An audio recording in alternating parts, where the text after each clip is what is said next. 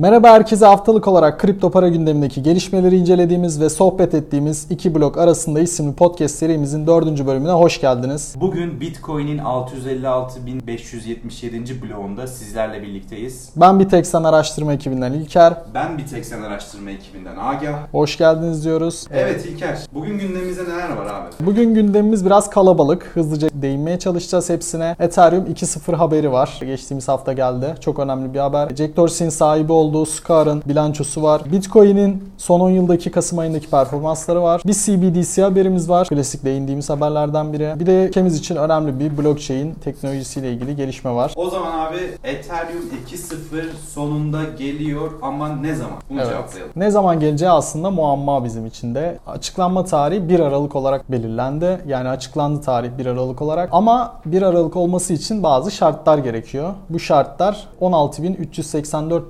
doğrulayıcıya noda ulaşılırsa gerçekleştirilecek. Şu an yayına girmeden önce baktığımızda 58.584 Ethereum kilitlenmiş gözüküyordu. Yani bu da geriye 14.500 doğrulayıcının kaldığı anlamına geliyor. Hemen araya giriyorum. Bu doğrulayıcıdan bahsettik. Bu doğrulayıcının ne olduğunu öğrenmek istiyorsanız Biteksen Akademi'de blok zincir nedir başlığında doğrulayıcılarının madencilerin ne yaptığını öğrenebilirsiniz. Şu anki gidişata göre bir web sitesi var. Orada şu anki gidişata göre ne zamana kadar, şu ana kadar kilitlenen Ethereum'lardan tahmini bir süre veriliyor. Bu tarih 30 Ocak olarak gözüküyor. Yayına girmeden önce baktığımızda tabi bu tarih çok değişken. Sadece şu ana kadar kilitlenen Ethereum'lara bağlı olarak değişiyor. Yani bir hafta kala bir anda herkes Ethereum'u kitlemeyi düşünebilirse hemen gerçekleşebilir 1 Aralık tarihinde. E, buradaki önemli husus kilitlenen Ethereum'ların Ethereum sıfıra geçerken 2 yıl boyunca dokunamıyorsunuz Ethereum'larınıza. Evet. Evet. bir gelir elde edebiliyorsunuz staking'den. Çünkü staking yaptığınız zaman blok zincirinde gerçekleşen işlemlerden bir madenci ödülü gibi bir ödül alıyorsunuz. Pay alıyorsunuz ancak 2 sene dokunamıyorsunuz. Bu yatırımcılar için çok uzun bir süre. Kripto para sektöründe de çok uzun bir süre. Çünkü 2 yılda Ethereum'da olsa insanlar yok olup olmayacak konusunda tereddütlere düşebilir. Evet. Yani çok artısı olmasına rağmen belki projeyi devam ettirecek kadar artıları olmasına rağmen örneğin saniyede şu an 15 işlem gerçekleşiyorken 2.0'a geçtiğimizde ne kadar işlem gerçekleşiyordu? Saniyede 1000 ile 1500 arasında işlem gerçekleştirileceği söyleniyor. Ve maliyetler de düşüyor. Yani bu çok proje için, Ethereum için çok ileri vadede güzel bir haber olsa da 2 yıl kilitleme süresi bence yatırımcıları korkutuyor. Bence İlker bundan dolayı da yavaş yavaş ilerliyor ve sürede bundan dolayı çok değişken olacak. Ancak yine de ben 1 Aralık tarihinde gerçekleşme ihtimalinin yüksek olduğunu düşünüyorum. Sen ne diyorsun bu konuda? Ben bunu Twitter'da da yazdığım gibi siteden baktığımda ben baktığımda 23 Ocak diyordu. Çok büyük bir dalga olmazsa eğer Ethereum ekibi kendisi büyük miktarlarda farklı nodlarda yani 16 bin tane nod lazım.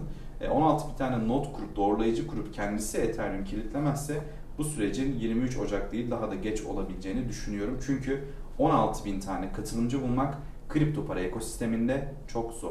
Bu arada e, Vitalik Buterin de kendi de ayrıca e, yüklü bir miktar Ethereum kilitledi. Yani bu Vitalik'in kendi kilitlemesi sonucu buraya kadar geldi. Büyük bir oranını kendi kilitledi. Onu da belirtelim. Daha sonra ikinci haberimize geçelim hemen. Twitter'ın CEO'su olan Jack Dorsey, hepimizin tanıdığı Square şirketinin de CEO'su aynı zamanda. Geçtiğimiz ay Square 50 milyon dolar tutarında Bitcoin yatırımı yaptığını açıklamıştı. Bunun üzerine de konuşmuştuk. Grayscale ve Square gibi şirketlerin Bitcoin alımı yapmasıyla ilgili. E, Square bunu 3. çeyrek bilançosuna da yansıttı. Bilançosunda gösterdi. Yani şirketler artık kripto paraları bilançolarında da gösteriyorlar, belirtiyorlar. Ki en son baktığımızda Bitcoin Treasuries sitesinden de %3'e yakın bir oranın şu an kurumsallarda olduğunu biliyoruz. Evet. Ve bununla ilgili bir haberimiz oldu bizim de. Dedik ki acaba Square aldığında ne kadardı Bitcoin? Şu an ne kadar ve Square'ın alımından sonra acaba ne kadar kar etti bu Bitcoin'lerden diye. 4709 BTC almıştı. O zamanlar 50 milyon dolarlık alım yaptığını biliyoruz. Yaklaşık 49-50 milyon dolar arasına geliyor. Yani 10.600-11.000 dolar falanken aldı BTC'yi Square. Şu anki fiyatı peki abi ne diyorsun? Yani Bitcoin biz bu yayını çekerken 15.900'lerde geziniyordu. Yaklaşık herhalde bir 76-77 milyon dolarlık bir toplam değerden bahsediyoruz. Ne kadar kar etmiş konuşuluyor. Evet. Yani yaklaşık 25-26 milyon dolar kesin kar etmiş durumda gözüküyor. Sadece bu yatırımıyla birlikte Sukar. Bitcoin'e inanmak için bir sebep. Evet. Hem de çok kısa bir süre içerisinde gerçekleşti bu kar. Üçüncü haberimiz Bitcoin'in Kasım aylarında yatırımcısını güldürüyor olması. Reddit'te bir grafik yakalamıştım. Orada görmüştüm. Son 10 yılda Bitcoin'in hangi aylarda ne kadar yükseldiği üzerine bir grafikte. Kasım ayına baktığımız zaman diğer ayların neredeyse birçoğunun 2-3 katı kar getiriyor. Daha fazla kazanç çıkartıyor Kasım aylarında Bitcoin. Bu konuda ne düşünüyorsun? Yani Kasım ayları oldukça önemli. Biz de şu an Kasım ayındayız ve Bitcoin yine bir rally içerisinde.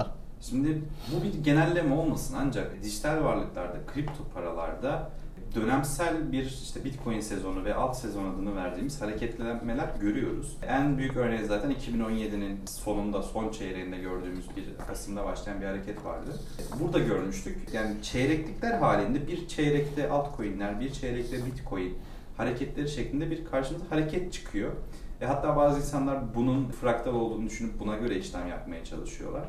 Bence tamamen bu piyasayı yapıcı kişilerin, piyasa yapıcı kurumların, e, fon yönetim şirketlerinin elinde olan bir şey. Belki yıl sonuna doğru diğer finansal, geleneksel finansal enstrümanlarda farklı pozisyonlar e, tutmaktansa kripto paralara geçiyorlar diyebiliriz. Bu tabii etkiliyor da fiyatı da etkiliyor. Aynı zamanda hacmi de etkiliyor. işlem hacmini de etkiliyor. Coin günlük işlem hacmi %270 arttı geçtiğimiz günlerde ve 3 milyar doların üzerine çıktı. Hatta ben geçen incelediğimde şu veriyi gördüm. En son 2019 Mayıs'ta 5,5 milyar dolarlık bir işlem hacmine sahipti Bitcoin. Evet. Geçen haftalarda 5,7 milyar dünyada toplam gerçekleşen hacimle 2019'dan beri gelen bir yıllık günlük işlem rekorunu da Bitcoin kırdı. Evet abi sıradaki haberimiz ne? Lübnan Merkez Bankası kendi dijital parasını çıkarmayı hedefliyor. 2021 yılının ortasında kendi dijital parasını çıkarmayı düşünüyor. Birçok CDBC haberi okumuştuk, bahsetmiştik CBDC'lerden. Lübnan Merkez Bankası da bunlara katılanlardan biri oldu. Hatta geçen hafta Merkez Bankası kararlarına da şunu ekleyebiliriz. İran Bitcoin'leri madencilerden alacağını söyledi. Üretilen Bitcoin'lerin %30'unu da Evet. ek bilgi olarak da aklımızda bulunsun.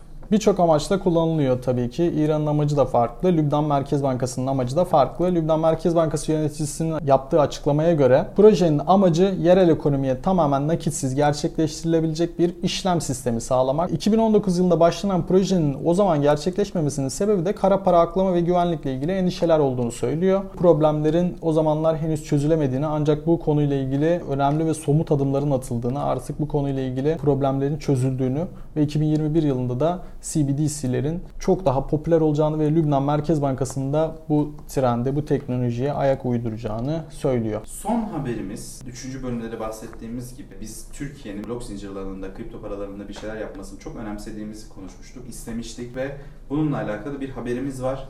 Türkiye İş Bankası blok zincir teknolojisini kullanarak ikinci işlemini gerçekleştirdiğini duyurdu. ikinci pilot işlemini. E, neler olmuş burada? İş Bankası e, bu çalışmasında ikinci pilot çalışmasında Almanya'dan getirilecek makine parçaları için blockchain üzerinden ödeme garantisi vermeyi amaçladı. Fatura, yükleme belgesi, vadeli ödeme ve akıllı sözleşme teknolojisi gibi unsurların yer aldığı e, bu çalışma ilkine kıyasla daha karmaşık bir şekilde gerçekleştirilmiş. E tabi günümüzde dış ticaret işlemleri, mütabakat süreleri, lojistik süreçler gibi çok kağıt işi ve bürokratik işlemler nedeniyle günlerce sürebiliyor. İş Bankası da bu sürecin blockchain ile daha verimli hale getirilebileceğine inanmış ve bunun için de pilot çalışması yapan banka birden fazla fatura yükleme ve diğer belgelerin olduğu işlemleri hızlı bir şekilde gerçekleştirmiş. Zaten blok zincirinin ilk ortaya çıktığından beri e, çözdüğü bir sorun zaman damgası, verilerin saklanması, dağıtık defter teknolojisi. Bu da bizim e, Bitex'in akademik başlığında öğrenebileceğiniz kavramlardan birkaçı. İş Bankası Genel Müdür Yardımcısı Şah İsmail Şimşek de hız, güvenilirlik ve garanti gibi unsurların dış ticaret için ne kadar önemli olduğunu vurguluyor ve blockchain'in bu konularda oldukça faydalı işler yapabileceğini vurguluyor ve Covid-19'un da dış ticaret üstündeki etkilerini özetleyen Şimşek bu işlem hakkında şu açıklamayı yapmış. Son bir yıldır yaşanan Covid-19 ve teknolojik değişim sonucunda fiziksel evraklara dayalı ödeme şekillerinin önemi azalıyor. Bu da bizi blockchain gibi dijital yollarla hiçbir üçüncü parti güven duyulması gereken üçüncü parti firmaya ya da şirkete ihtiyaç olmadan işlemlerin hızlı ve garanti garanti bir şekilde gerçekleşmesini sağlayan blockchain gibi platformlara yöneltiyor diyor. Bu da önemli bir haberdi. Ülkemiz için gayet güzel ve devamının gelmesini dilediğimiz haberlerden biriydi. Bu haftaki haberlerimiz bu kadardı. Bizleri dinlediğiniz için teşekkür ederiz. Ee, Bitcoin'in 656.579. bloğuyla birlikte programımızı da sonlandırıyoruz. Ben bir tek sen araştırma ekibinden İlker. Ben bir tek sen araştırma ekibinden Agah. Hoşçakalın, kendinize iyi bakın.